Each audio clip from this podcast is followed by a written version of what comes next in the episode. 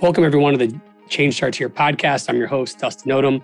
In this week's episode, we welcome Joel Vargas, who's the Vice President of Programs for JFF, which is an organization that the JFF stands for Jobs for the Future.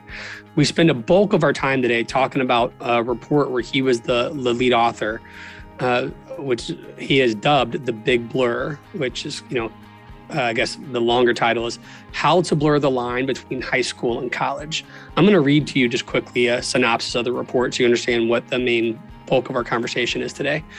Jobs for the Future, a national nonprofit focused on education in the workforce, released a report that argues for a radical restructuring of education for grades 11 through 14. It advocates for a new kind of education institution that is neither high school nor college, starting after the second year of high school. These institutions would combine coursework from the last two years of high school with the more specific education and training of community college to train students for future careers. Students would graduate with certificate or associate degree. The report suggests that such an option would eliminate a barrier to college completion by removing sometimes fraught transition between high school and college and would prepare students for the workforce starting at age 16.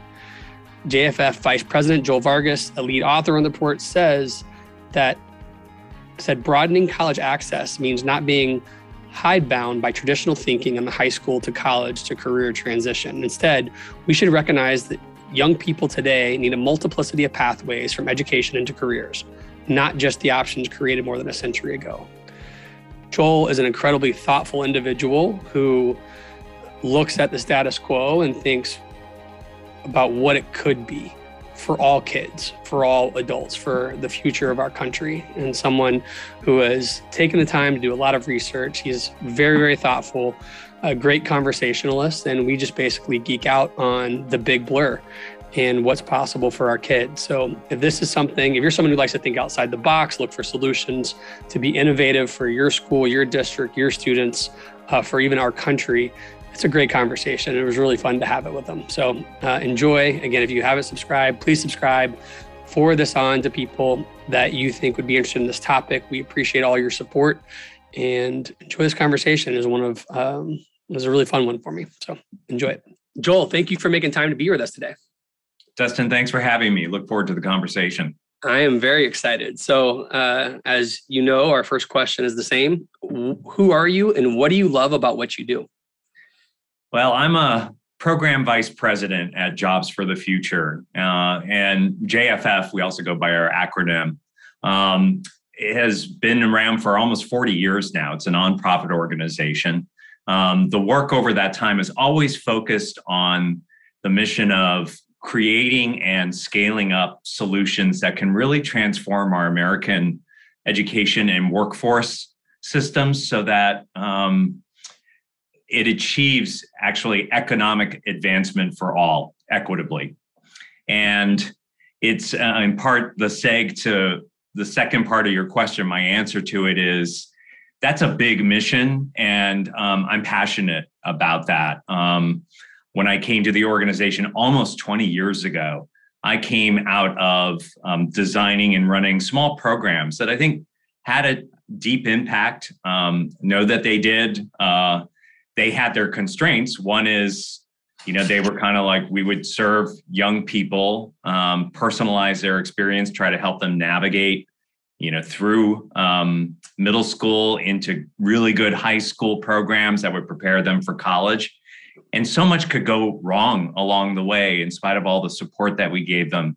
Um, and due to the nature of what we were, how we were trying to support them, you know, was intense, resource intensive, and it just it wasn't enough on so many levels as important and as impactful as it was.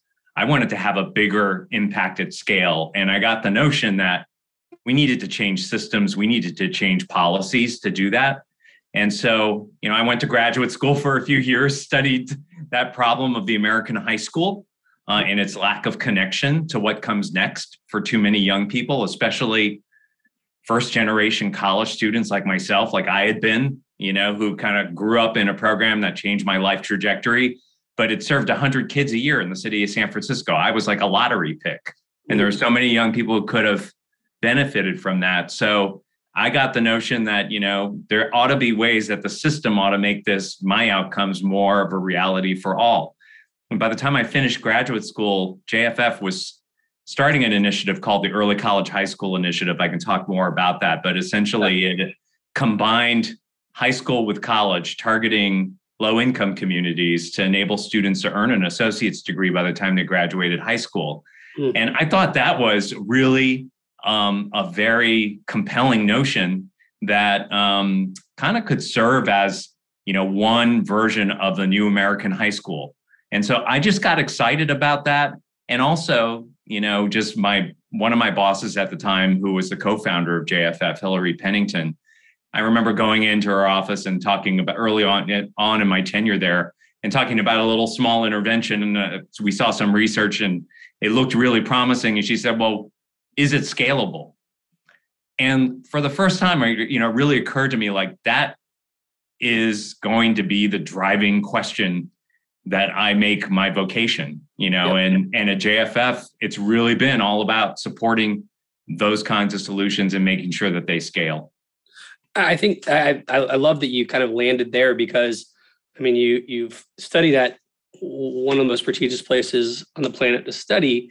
And when I was a practitioner working in a district, you know, I have, I have friends that were at same schools that you've studied, and sometimes I felt like they had these great ideas because they're in an incubator space where there's all these brilliant people trying to solve and get crazy with solving big problems, which is awesome, by the way. I do never want to like discourage that.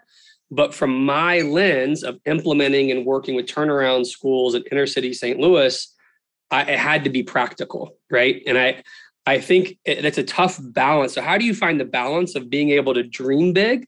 Because sometimes that's a pendulum, but dream big and be practical, I probably land too far on the practical side, and we've got to be able to do both. So, how do you find that balance for yourself? Yeah, it's a great, great question, Dustin. I, I, um, one approach. It's it's incomplete, but one of the things that comes to mind is, you know, I'm trying to say this to, so it doesn't sound like we're experimenting on young people, right? It can come out that way, but I like I think you have to like not be afraid to try some things out and learn real fast from them, including by what you're doing wrong.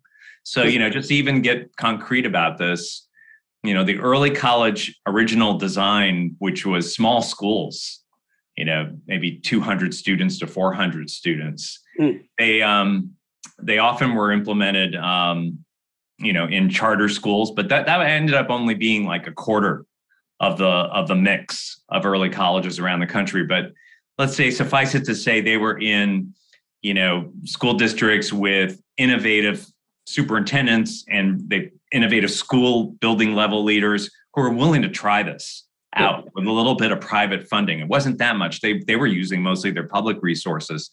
And it was you know wildly successful um, for the most part you know. Not 100% nothing is but you know it, it went pretty well um, by by a lot of the most rigorous research methods you can use. And then so we decided jff like what's the next step? That's not scale enough. Those are small schools 280 that sounds impressive it is you know in its own in its in, in some respects but it's not where most of the young people in the country go to high school you know and would get at this kind of supported transition to college so we tried it in larger school systems and I'll tell you, it was a real mixed bag. We learned some hard lessons. It was pretty um, humbling to understand, like, you know, you could do harm if you don't make sure that the right instructional supports are in place, the right kind of wraparound supports, yep. a personalization that is, you have to work double hard in those settings, in the big school settings, to make young people feel the kind of personalized support that they got in those small schools you know that enabled them to be so successful in the college courses while they were in high school so i think you know back to the original point you gotta like if we didn't try it though we wouldn't have learned those lessons and been able to apply it later to be more pragmatic still thinking big you know but also being grounded in kind of like what works and what do we need to avoid yeah i mean i think uh, I mean, the problems that you're you're trying to solve as an organization are inspiring and in front of us every day. And uh, what has what we have tried is clearly not working by about every statistical measure. And so, to your point, you know, uh, I think we've tried practical. So, how do we figure out the lean more on the side of pendulum of try new, right? And so uh, one of the things that has inspired me to really want to talk to you is the report that you wrote, which was um, called How to Blur Lines Between High School and College. Can you just tell our listeners, you know, what was this report and why was it written? Yeah, appreciate the opportunity. Yeah, we called it, um, you know, the it was funny because the the pet name we had inside the organization for it was the Big Blur. Yeah. I didn't. I didn't know if I should say it that way because it's it's written throughout the uh, document. Um, it is. Uh, all right, the big blur is what I would prefer to call it, but yeah. I just wanted to honor the title. Oh, go for it, go for it. We found that it's actually kind of captivated the imagination of uh, opinion leaders like you and others, as and it, it, rolls off the tongue somehow. So at some yep. at some point, if this becomes something that's supposed to have more public appeal, I think we'll have to revisit the name. But certainly for the the wonky, you know, opinion leader kind of policymaker audience, it's, it's kind of caught a little bit of fire. And um, I think the reason is is that we did go out on a on a boulder edge, um, and boulder ledge. I don't know, out on a limb. Uh, I guess I would say, um, based on you know, I would say evidence based. I'll get back to this. You know, evidence based practices like early college, which have a strong evidence base behind them, like dual enrollment um, but we sort of took it to the hilt and said, okay, we've got a few problems here. One is we know our economy really demands a more educated and uh, skilled workforce, usually meaning some kind of post secondary um, credential, uh, if not degree. And our systems are not producing it fast enough. Um, really, they're especially failing young people um, from Black and Latinx backgrounds, students from low income backgrounds, et cetera. And they're, they're our fastest growing populations in the country. So how are we going to, how can we get, get to, you know, more improved outcomes faster? Because the data show, and as measured by the Lumina Foundation and others, we are moving the needle, but it's really, really slow. Um, and you know, and and another problem is we continue to see like kind of at every critical transition point, how many young people we lose because the systems weren't designed to work together, namely K 12, college, and the connection to what happens in a career. And just some points around that. You know, you can be a student who ostensibly prepares in your high school, take all take all the right courses, get a get a good score on whatever tests, be, you know, finally figure out your way to like which colleges am I going to apply to? You have to figure that that whole thing in the process go through financial aid processes, which we know so many young people don't do. They could get aid and they don't get it because they don't fill out the form because it's so complicated. The FAFSA, you know, that their whole like state campaigns to get young people to fill out their FAFSA form. Yep. And then if they get in, like manage to take that step, so many don't show up. They melt away in the summer because, you know, the bureaucracy just eats them up like any little. And I'm talking about students who don't have, you know, um, a, a family uh, tradition of college going. Right. Just to illustrate, you know, and any little barrier like, oh, we need form XYZ, it's humongous for young people who like, you know, they're just trying to like, you know, make some money in the summer so that they can barely afford to like start their first year in college. So any of this kind of small stuff that's just a bureaucratic hurdle for families who know how to handle this is just is too huge to overcome for a lot. Um, so that's why they don't show up. And if they show up, they probably go. You know, the chances are they might end up in remedial courses like the college system and say you're not really ready. And then they can get stuck in those courses, and they can so many flame out before they even get to their second year, et cetera, et cetera. You can look at the completion rates in the country, and they haven't improved all that much, uh, though a little bit. So, um, well, this uh, it, yeah, go ahead, Dustin. Sorry, sorry to jump jump in there just because I want to uh, clarify and give you a lane to go a little bit further. I told you what my wife does before we started, and her, you know, really close friend runs the uh, to and through college program for their district, and it seems from talking to her as well as reading your report and listening to you that we don't necessarily have a college acceptance issue. It seems like we have a college persistence issue in some way and that may be too narrow the way i just described it but like we can kids can get in from all different backgrounds but can they really utilize it. Um, do you agree with this? And you know, if so, what are the factors uh, that lead to this gap?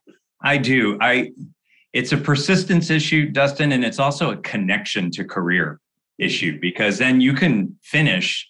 And so many young people don't necessarily know, like they've gone through a major and then they decide, like, that's not what I want to do, you know, and there's increasingly an unclear ROI uh, on college completion, you know, and sort of question marks, even though, you know, long term it tends to pay off, especially if you complete. If you don't, you can be saddled with debt that you are not in a position to pay. Yep. And so where I was going with all this is like you asked about the big blur. We basically said, like, why do we have all this separation and these junctures that in hoops that people have to go through when you know we know what the economy needs this is a these are systems that proliferated during the industrial age.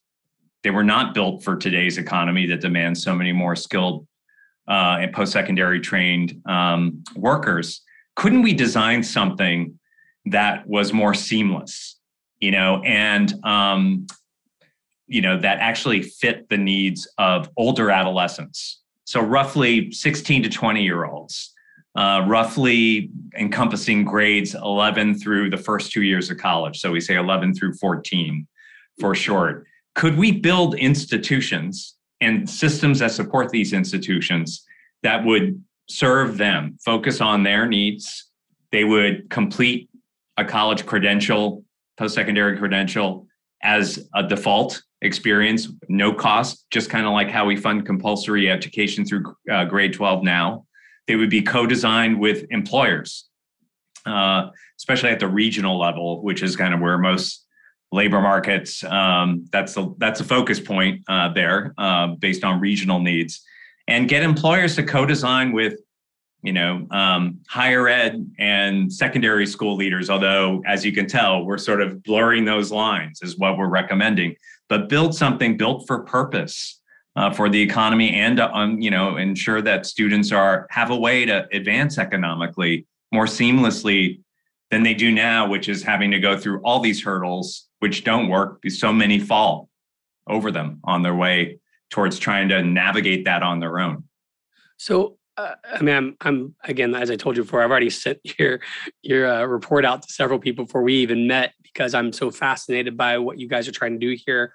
A couple of things that I, I wonder um, you know, my wife went to a liberal arts university, you know, a small DePauw University in Indiana, and I'm pretty envious of the type of education that she got in terms of like the d- desire to learn.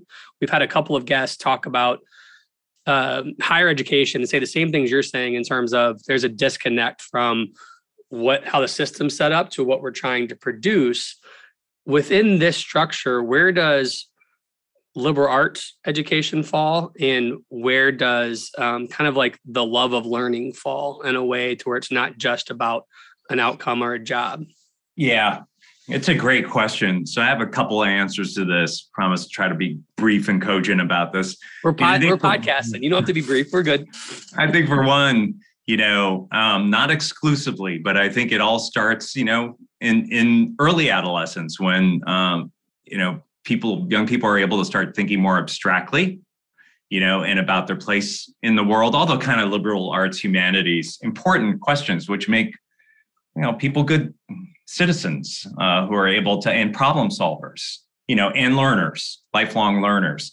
And it, it can't stop there. I just i think what we're recommending is you know grade 11 uh, in these structures 11 through 14 would not exclude liberal arts learning per se. It would have to be integrated and incorporated. You could begin though, you know, would become a little bit more career, you know, obviously career focused is what we're suggesting. Um, a little bit more specialized, at least trying out, uh, having routes to try out some things through work-based learning experiences, including internships, apprenticeships, you know, learning. And I think then, you know, in those upper grades, kind of uh, extending that uh, lifelong learning um, skill uh, into you know applying it while you're at work. So the you know really thinking about how can we integrate learning and work, learning and earning, because those experiences also should be paid.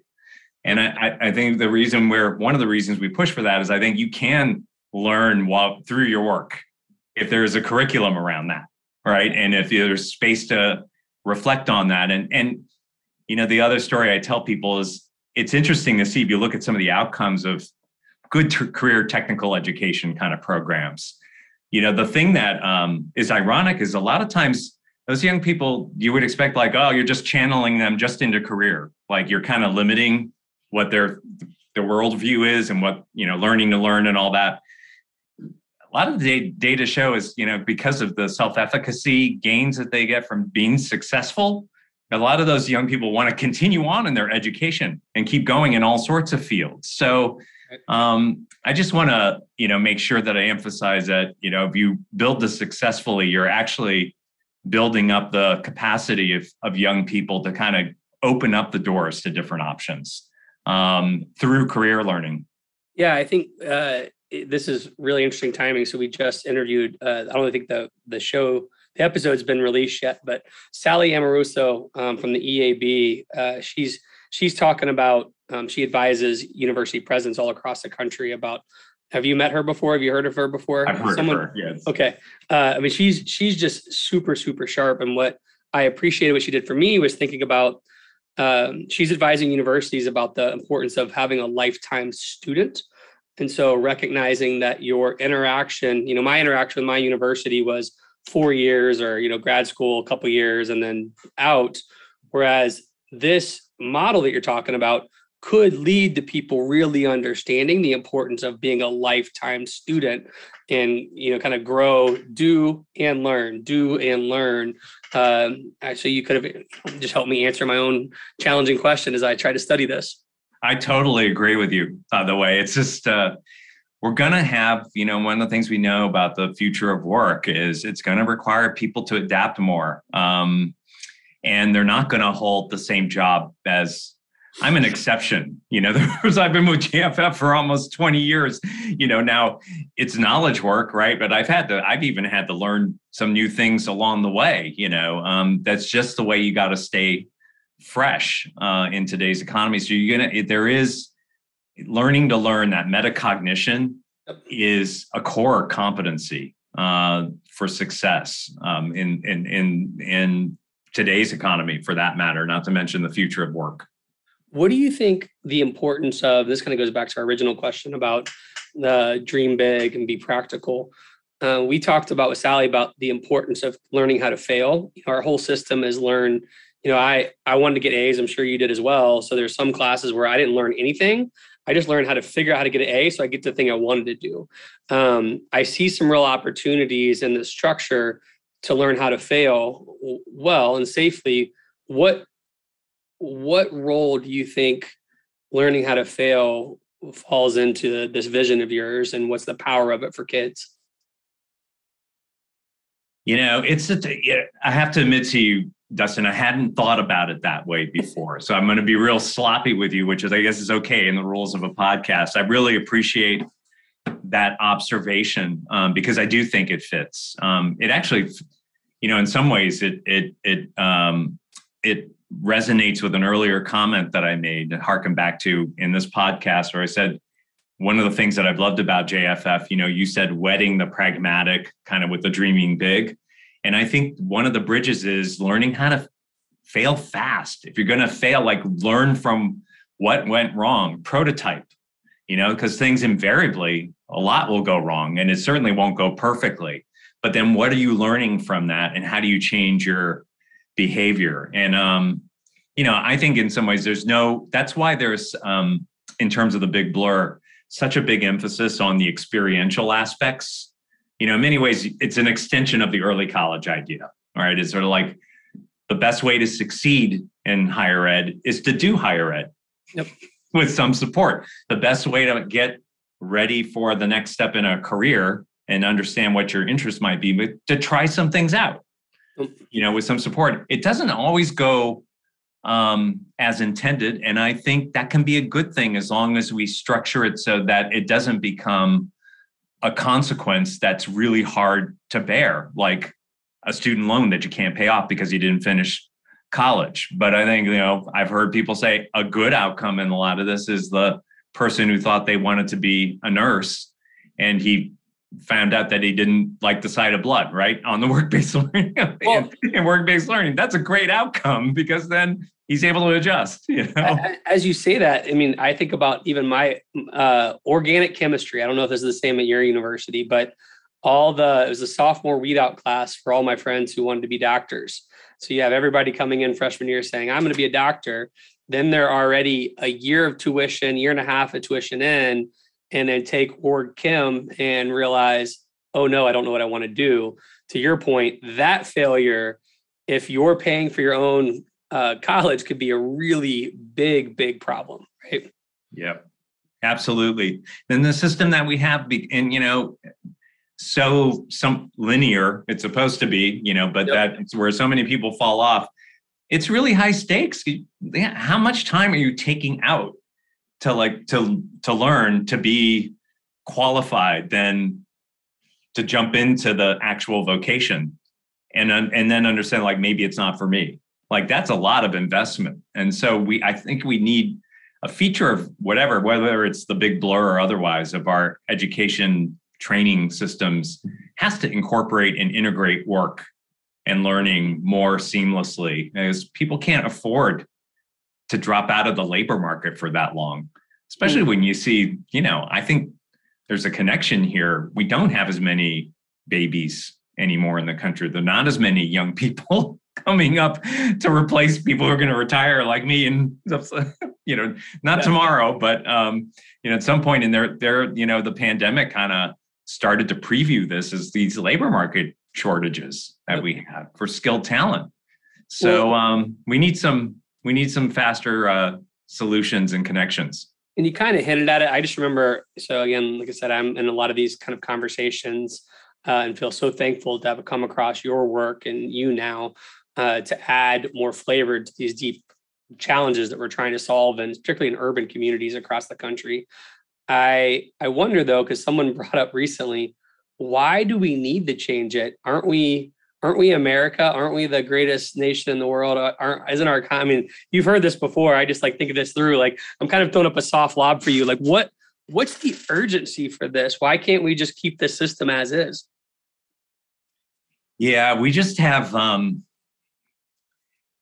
there's too much failure in it. I mean, I cited some of the, you know, dynamics earlier. I can, you know, get you the stats later. They're they're pretty bad, you know, when you have there's only, you know, let's say roughly speaking, less than a 50% chance of you enter college as you complete. Like that's really not good when you consider the escalating costs of college that are kind of undeniable statistic which means more young people are taking out loans, you know, which means, and then you go down that logic chain and, you know, a bad, you know, with at least um, more than half the time the outcome is you left college early, dropped out, and you have a bunch of debt that you can't pay off. That, that, we can't keep operating like that both from the perspective of individuals and and also the inequitable kind of ways that that hits different populations, um, mostly affecting those who could least afford to have that outcome to begin with, and they took a chance. And then also, our economy needs as much talent as it can get, and it's not getting like that pipeline isn't bringing enough post-secondary trained educated workers to the doors of you know um, employers who need skilled talent. So as good as we you know i still think we are i have a lot of pride. I think there are a lot of good things about our systems as well. You know i think um, one could argue right that what also has made us great as a country too is is our uh, kind of never quench thirst for innovating and improving as well until until we don't have it anymore. so, you know, but I I think that that has also set us apart. Um, I didn't expect to go here, Dustin. It's interesting, but just in terms of global competitiveness, yep. you know, that kind of notion of you know, wait, when we're out on the innovative edge. I mean, look, not to brag about my state here, California, but we're right the fifth largest economy of the world. I mean, there's there one of the reasons is this this innovation uh, economy that we have out here. Um, uh, so I, I, think we have to keep that spirit uh, in order to stay competitive. Yeah, I, I in your research, again, I am as short of an answer to this as possible, or say pass, um, which has happened before. Uh, what you've studied, like how our high school system was created, maybe a little bit about you know our traditional college system. What what was it created to solve, and how do we change the mindset to where you're trying to take us? Yeah, I mean, I in the industrial age, ironically, they probably said we had the same problem, you know, which is we needed skilled workers and we needed educated workers. And oh, there were these um, new things called high schools, and um, they, you know, they could churn out people who could work in our factories pretty well, and they, you know, life skills and you know even some technical skills that we needed. Um, and lo and behold, communities started saying we need one of those because we need to be competitive nationally. We need to, you know, have. Um, I'm oversimplifying, but I, you get you get you get my explanation. In some ways, they at, at the time they were solving the same problem. I was saying we have big time now. It's just that the t- technology has changed.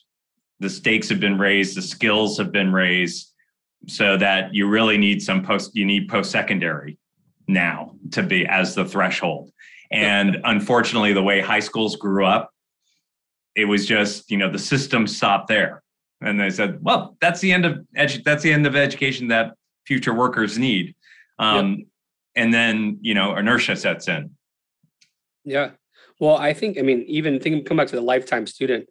I think about the number of times where I've thought about going back and getting a graduate degree, but the idea of stopping doesn't appeal to me because I love what I do so much, but it would be great to try to do both, right?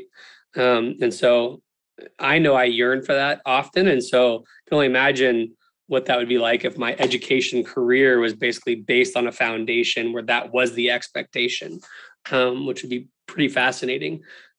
When you think about the US right now, and maybe it's out in California or any other particular state, what are some good models of either districts regions or states that are trying to implement some of these ideas? Yeah, I love that question. Um, there's so many I, I could name, but um, these come to mind. I mean, I think there are different approaches. One is, I think, in terms of, you know, just a systems level kind of um, demonstration of what you can do when you align, try to integrate, um, get different kinds of institutions working together, making their funds flow in different ways, setting a common goal. Um, I think I know it's it's Delaware. Delaware is a small state, right? But it's very impressive what they've been able to do. In part because, in part because it's small, they have singular systems, but they've been able to make a sea change in terms of getting like I think it's it's got to be more now because this is an old statistic. Like it's at least a, uh, two years ago, like half of their students were in kind of career pathways that had attributes of the big blur. I would say with you know students doing college courses while they're in high school, focusing on a technical area, um, often you know with internship and other work-based uh, learning experiences incorporated, and they're on their way to making this happen at scale. So I just think as a sit now, it is a state, so that's that's scale. Yep. Um, I think there are other paths to it. Um, the state of Texas over the years has implemented, like, if you just take the early college design and kind of different um, cousins to it, some that were inspired by early college, Texas has gone all in on the kind of resources they put towards that, the technical assistance, the quality control. And they're at a place, it's interesting, where um, it's like the stat I would want to say the estimate that I saw was about 20% of their high schools are like have these kind of features. Wow. Now, granted, they're only serving a small fraction of students because the schools tend to be smaller. So it's something like it's under 10% of all the high school students. Yep. But that's so when you think about it, you know, that's been over 20 years, I would say. They're kind of on their way towards recasting a vision of what high school should be. Mm. You know, when you get to those kind of numbers, I mean, I don't know what the magic tipping point is, but that's significant. And I mean, Texas is huge. So I just think, you know, kind of like doing the replication of the models and doing it well with state support, um, it's really adding up. to kind of a big movement there. Uh, and it could end up being a state proof point, if you will. Mm. And then I think there's states with interesting policies that um, might accelerate towards these kinds of um, systems level changes quick quicker. Um, I know in Colorado there's some interesting uh, policies and pilots that uh, uh, they're promoting, which I think have great promise. And you know, one that's really interesting is is making scholarship dollars available to um, older high school students to avail themselves of early college experiences and um, internships and the costs associated with those. So it's sort of like when you're when you're ready, because early as 10th, 11th grade, you can go and start doing blur blur activity. They're blurring the lines, you know, through putting dollars, if you will, in the students' hands and sort of seeing what kinds of supports can they set up around that so that that goes well. But putting putting those resources, and it'll be interesting to see how students vote with their feet about what kinds of things they ought to be doing when they're when they're older in high school, where you know I'll buy I'll buy a lot of accounts, not not everyone, but a lot of folks who are recount their high school experience by 12th grade, they're sort of saying, what was I I don't know what the purpose was at that point other than prom, which is important. Yeah. Rituals, rites of passage, but you know, not what we should be centering the whole experience around when uh, their their uh, future demands. Very true. That's something that you, know, you always think about as you suggest disruption. So many people think of the the rituals that they don't want to lose, and instead of a either or, it can be a both and. Right? Mm-hmm. Um, I you know, as a former high school teacher and then a district administrator, I I wonder, or you know, you know, I keep coming back to my wife and her friend right now. What's advice? What advice do you have for administrators or people within the systems to take some first steps to try to start blurring the lines if they are not in a position to really make broad policy changes currently? Yeah, that's a great question. Um, the words uh, that come to mind are invest in your partnerships. So um, it does. I'm I'm acknowledging that it takes people power to kind of create the wiring yourself to create the kinds of experiences for students that the blur demands at scale, right? We're sort of saying it should be like this for everyone and the system should be designed to do this. Well, short of that, there are some really innovative and heroic you know people in school districts who have figured out ways i wish it didn't have to be so hard for them but it is because the systems aren't designed to enable it as a natural function of what they do but they figured out you know ways to leverage resource public resources get some private resources to set up employer partnerships to set up early college partnerships with local community colleges sometimes four-year colleges and just being really savvy about um, maintaining the partnerships and investing in them so that uh, you can you know with that with that kind of approach you can end up serving a, a, big proportion of your high school students in these kind of blur approaches. Yeah you yeah earlier i didn't want to cite your own statistics but the ones that i had written down that i really appreciated from uh, your report were talking about how uh, despite massive and public and private efforts to increase college completion the rate of growth and attainment is slow and overall attainment remains unacceptably low. here are the stats. Degree attainment is only 43.8% overall, 32.4% for Black people, 25.5% for Hispanics, 25% for Native Americans. Uh, then it said the bottom 40% of the US population graduate from college at the rate of only 11.8%. Like I, I mean, to me, that's that's that's crazy. That's crazy. And so, what's our solution? Our solution can't be just keeping doing as is, right? Yeah, exactly. And, and and I think a lot of the kinds of approaches that have been tried locally, some of which I have described here, you know, they get far better results. The problem is, it's like they're a small portion. They're serving a small portion of high school students right now right. in the country. So in some ways, you know, you can tell I'm I'm working all angles here, Dustin. I mean, what you know, one is yes, let's keep cheering on those um, kinds of schools. I mean, I'll even name like some of the most successful charter school networks in the country. That you know, I'll I'll name one like KIPP, right? Everybody knows KIPP.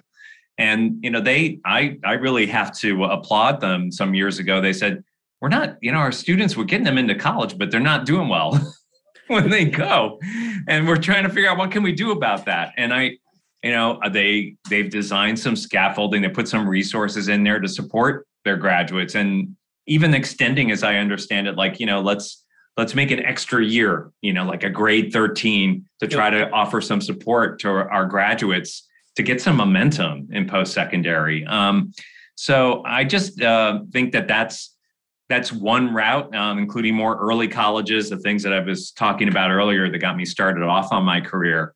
I just fear like that's not enough. We have to do that, right? They will. They can't amount like in Texas over time. They can amount to serving a pretty significant, notable number of uh, students in the country. And then I am also, though, as you could tell in the Big Blur report, pushing for in places that have the conditions. Couldn't we go for something more dramatic and create new kinds of like? It's not like you know these things. Now we built the systems around them. They're so hard to shift, even though you know they kind of grew up like that story I told about the comprehensive high school back in the day in the industrial age. You know, the systems grew up around them. Yep. So what what would be the you know a few disruptions we could put out there that would actually create something more sensible for the needs of young people in our economy today? Well, I think you know we've talked a little bit about the pain. I think people make choices for change, whether it's to avoid pain or run to gain, right? And so uh, I'm I think about uh, from my vantage in the K twelve world, you know there's a lot of pain that we are uh, you know where kids are going off and not being successful as we know they can be. And there's gain to think about the life changing prospects of giving them the right tools and support to be successful in any career path. From a let's say a community college or a four year college standpoint what's what's the gain there for them as you see it? Because right now i assume most of them feel like well we got plenty of folks uh, let's just keep churning them out. What's when you talk to folks in that lens, what what are the the talking points for their business side of their work? Yeah, it's not universal, but I'll throw a couple out there that are real. I think um, right now, and, and one is, you know, if you actually look, and in some some parts of the country, this is acutely felt, but they're they're not as many. I mentioned, you know, we're not they're not as many babies anymore. that we're raising in this country. And so it's led to enrollment problems, enrollment challenges for especially for uh, community colleges and broad access institutions. Yep. Um, the more elite you get and selective, right? They're not having any problem. In fact, right. they're having they're more competitive than than ever, right? So right. those are serving, you know, students who come from by and large pretty privileged backgrounds. So that's an exclusive sort of separate pipeline, right? But the big one, it's just um, there's pain being felt by you know a lot of colleges that and through that the pandemic exacerbated, and we're not sure if it's really temporary. Some of the numbers are bouncing back in some of the places now that we're kind of out of the deep pandemic, but some of them are not because the underlying seismic demographic shifts were already there and already happening. Um, so that is a I forget the phrase you use, but that's a gain. I think that's a pain that could be a gain. Um, it's why it's why you see, and I think yeah, but it's because what I look at. So of course, that's what you look at when you're a researcher or whatever. It's you see what you want to see is confirmation bias. But I would say there's some people would agree with me. Like it's a re- one of the reasons why you see the growth of dual enrollment, which is community colleges saying, "Hey, there are all these high school students next door. You know, let's serve them." If they're in a state where the where the financing pays for them to serve those students which in many cases increasingly it is you know that's a win for them. Um, and you know a lot of them i also don't want to say there's just financial motivation. There's also like hey the, the pressure is on community colleges to do have better completion rates. Yep. and dual enrollment is one way that they know they can um, actually achieve that. It's through the through the research so it's a it's a dual win, you know, and then a lot of circumstances. So that's that's one gain. Um, I think a lot of the four year sector, probably not as you know as much as I'll intimate now, but some of them, it, it there are there is an increasing uh, awareness of employer discontent I would say, with you know the the product they're producing, if you will. I hate to put it in such a business terms, and you know the trying to under and it's hard for them to move and be so adaptable uh, to to business needs, and you know, and sometimes you know they that's not their sole purpose. So you know they do uh, you know going back, harkening back to our liberal art liberal arts conversation as well. They have a broader mission, but you know I think they sense that hey there is a part of our market that maybe we need to serve better and how can we do that and furthermore there are competitors right. in the space sort of saying hey we can get you a post-secondary credential in shorter time get you the skills there are employers who are willing to look at what you can do not necessarily whether or not you have a ba yep. and let's you know maybe come more come come come to us instead and you won't have to spend as much money and you can get started on a career earlier. Um, so there's some competition. We have to look closely at those models to make sure they're delivering as they said they as they say they can. You know, but at the same time, it's also raising questions around well, what are our traditionals doing? How good did they do on that measure? So there's so, a lot of more scrutiny. In in this vision of yours uh, and your teams, does does this serve all students? As like, would your would your expectation again in your dream of dreams that this is what the system looks like 11 through 14 everywhere or this just needs to be a serious option everywhere? Yeah i great question dustin. So on any given day i'll answer this maybe a little bit differently. That's good. That means you're a thinker. You're getting new information you got new opinions. It's great. I go back and forth on it. Well i mean i think rhetorically i know rhetorically we say we say all on purpose just to get people thinking differently like isn't isn't this an education that kind of education that should be for everybody? You know so even those young people who go off of have harvard in their sights you know all the elites and in reality they probably wouldn't want to do something like this but you know our bet is, is that there would be a lot of young people who find this appealing that would have more of a clear connection to a career path and understanding why am i doing this? You know my education um, and having a better clearer answer and path to that. Um, in actuality, I guess I already started intimating a little bit. I mean, I think it would be a, a, big win if it became the predominant mode, even if not the exclusive mode. I think there could be multiple pathways. In fact, and this could be one one of the big ones that would recreate that transition, you know, and and um, uh, seam that exists now that we want to blur between the later years of high school into college and into the next step as a career um, creating more of a fluid, you know, kind of permeable system. I think that would be important in the American context, so we don't inadvertently start to track, you know, young people who are of a certain race, ethnicity, you know, into oh, you should go into that one. you know, yeah. I, I, think we, what we want are more paths to economic advancement for all. I know that. Um, and uh, we may not you know like just defining one path is probably not optimal. Well i think um, again as i explained i have a unique background in terms of working in urban education for a while but uh, first and foremost what's compelling to me about this is that the world is changing the world of work is changing the needs are changing how we learn is changing. And so i love that you guys are taking a, a, bold step out there to to say well here here's an idea. I think second just what you said i, I feel like this, this the stats that i shared from your report earlier show that we're failing a huge part of this population with our current system. So i love again how do we create opportunities where all sorts of career paths are available to no matter what zip code you grew up in or what skin color you have and so that really excites me. Um, and then third i you know i was thinking for myself like while you know, i keep pushing back. My wife has loves her liberal arts education. I went to smu and studied finance so i kind of jive with where your head's at. But i still like my four year experience and so part of me you know thinks how could this work for me but I go back and think sophomore year of high school to junior year, I grew up a lot. And so if I could start again, that 11 to 14, I know you touch on this in your report, but that 11 to 14 area is a really hot spot for maturation.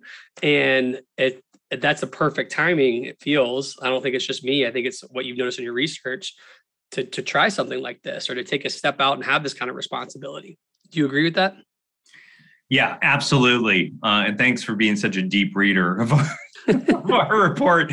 Yeah, there is. I mean, that, was the rationale, Dustin. It, it, really, we thought that that was um, a developmental sweet spot, if you will, and why one of the reasons why we focused on it. And you know, not coincidentally, one of the reasons why we see some promising models that are, even though they're not in a grade 11, 14 system, they're kind of doing that.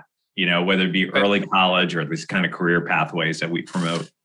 So I don't think there's a coincidence there. Before we wrap up, uh, uh, I I just geeked out again. I don't geek out on everything, but I geeked out on this report, and so I sent it to my wife, and she's like, "I got to read 65 pages." I'm like, first off, it's really easy to read. Um, I sent it to my mom, who was down at United Way in Florida, uh, to to think about for her community. I thought was really neat for anybody who is trying to figure out should I peek over the fence, tell tell them why they should either read the report or point them to a better resources. For I know there's an executive summary, but uh, point them someplace. Yeah, thanks, Dustin. I've done a, I've done a couple of op-ed pieces that are related, which might be a little bit more accessible. And then you know, it's like anything else. If you get oh, there's there are some uh, YouTube videos as well, presentations. So if someone has a half an hour they can maybe i usually finish that presentation in you know good 15 20 minutes. So that's a nice reader's digest version. And i'm happy to share that with you as resources as part of this podcast if you'd like. Yeah that would be awesome. All right before we let you go last quick questions. Uh, we ask everybody this season what are your habits or disciplines that you use on a daily basis that help you be the best version of yourself? Yeah one is just um, there is a discipline that pro- it, it helps clear my head and it keeps me healthy and energetic around the work. So I have to exercise every day. So, you know, I, I run four to five times a week. I love going on bike rides. The Bay Area is beautiful. I am privileged to live in the hills uh, of the East Bay and uh, take it on as a challenge every once like once every other weekend or so to go riding up those those hills and taking in the beautiful views and it just uh, puts me in a different kind of physical obviously and mental space to be able to to you know focus on the things that I really are a passion of mine like yeah. like what we've been talking about today I've had a couple of close friends go move out there to work in the education world, and the East Bay is no joke in terms of hills. That's what I was going to say. I don't know if that's as enjoyable as you describe it, but uh, I guess if you have the endurance and have practiced plenty, it can be enjoyable. But I remember it was pretty tough last time I was there. it's more fun going downhill. Yeah, exactly. exactly. Um, all right. Uh, what is a book or two that you've either read throughout your life or recently that you think other people should check out? Oh boy, I um, all I can think of is a book that I'm reading now that I happen to like, which is about uh, Oppenheimer. Um, and he, I guess I, I would recommend it, even though I'm only like you know two chapters in. Yeah. But his, um, you know, obviously what he accomplished is so fascinating and unique in world history. And um, you know, you can imagine what he's one of those few people where you say what, you can imagine what a world might have looked like without him you know and i just find that i've always been fascinated by his life in that way and then to go and actually read up about where he came from and some of the um, trials and tribulations he's you know mental health it sounds like mental health issues that he went through as an older adolescent yep. you know not coincidentally it's just been I've been quite uh, startled by that and and uh, consumed all of a sudden, which is good because I think I I still have uh, you know 400 pages to go. but so far, so far, so good, and I would highly recommend it. Is this an Isaacson book? Because anytime uh, talks about these long, when you say you got 400 pages left, I think of anything that Walter Isaacson's written. You know, I should. Why can't I? Cannot even. I'm ashamed. I can't remember the author's name who wrote the biography. Oh, don't don't worry about it. We'll we'll, we'll dive into it. But when you said it, uh, I mean, he if you've not checked out his stuff on Einstein and others, like I, there's just really good work. Anyways, sorry, I I digress. All right, when you're you know riding into work, riding the hills, walking, running. Uh, if you listen to music, I want to know what type of music or what type of artist or what songs are on your playlist right now. Oh yeah. Uh, I'm either listening to the Beatles. I'm old school. I'm either listening to the Beatles or I'm listening to old school soul music, soul and R&B. That's awesome. Well, define old school because I I put on Boyz II Men the other day for my kids, and they told me that was old school and that would not meet my definition. But Uh-oh. they were very clear about this is old, Dad. oh, I mean, and then I'm ancient school. Yeah, yeah exactly. I'm, I'm I'm like uh, I'm Earth, Wind, and Fire. I'm even down to the Drifters or Stylistics. You know, all the Philly soul groups, uh, Stax, yeah, Muscle Shoals, all oh, those folks. absolutely. My my wife and I uh, just talked about Muscle Shoals recently. We uh, we love all of that, and I would say you your description was perfect. I just thought it was funny that uh, something came up and I just told my boys about Boyz II Men. They're like, that is so old. I'm like, really? That's old school? Okay, moving on. Last question.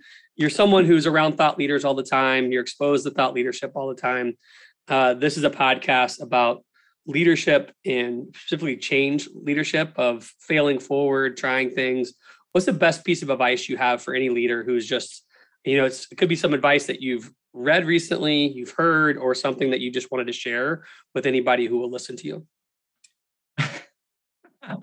hey, I love that. I love having that moment.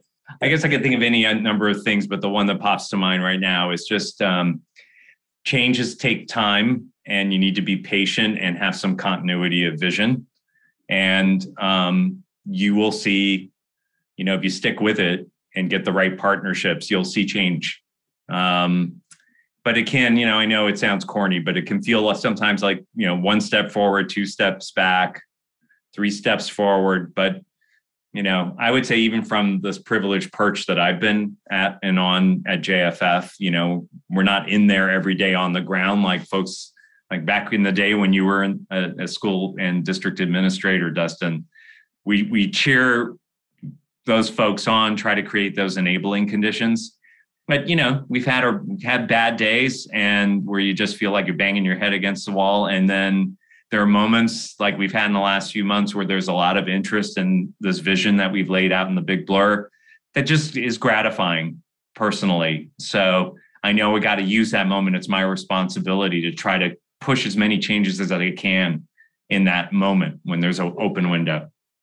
Well i i appreciate your heart behind the work because I think that's clear. If anybody has watched your videos, I've actually watched those as well. I just kept it more on the report. So whether they've watched you, listened to you, read uh, what you put down there, it's clear that your heart is in this, and also it's clear that your head is in this in terms of the research and being thoughtful and the different ideas. So I appreciate what you do, as you can tell, um, and I just encourage you to keep doing it. And uh, for those of you who are listening, we will have uh, links in the show notes so that you can go and find out more about JFF and the blur, the big blur and anything else. Is there anywhere else you want to point folks right now before I let you go and have your day?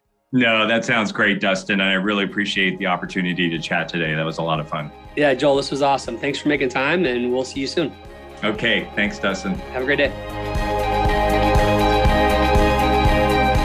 Please support us by subscribing to our YouTube channel uh, podcasts on Apple or Spotify and help us celebrate the beautiful, messy work of shaping human potential.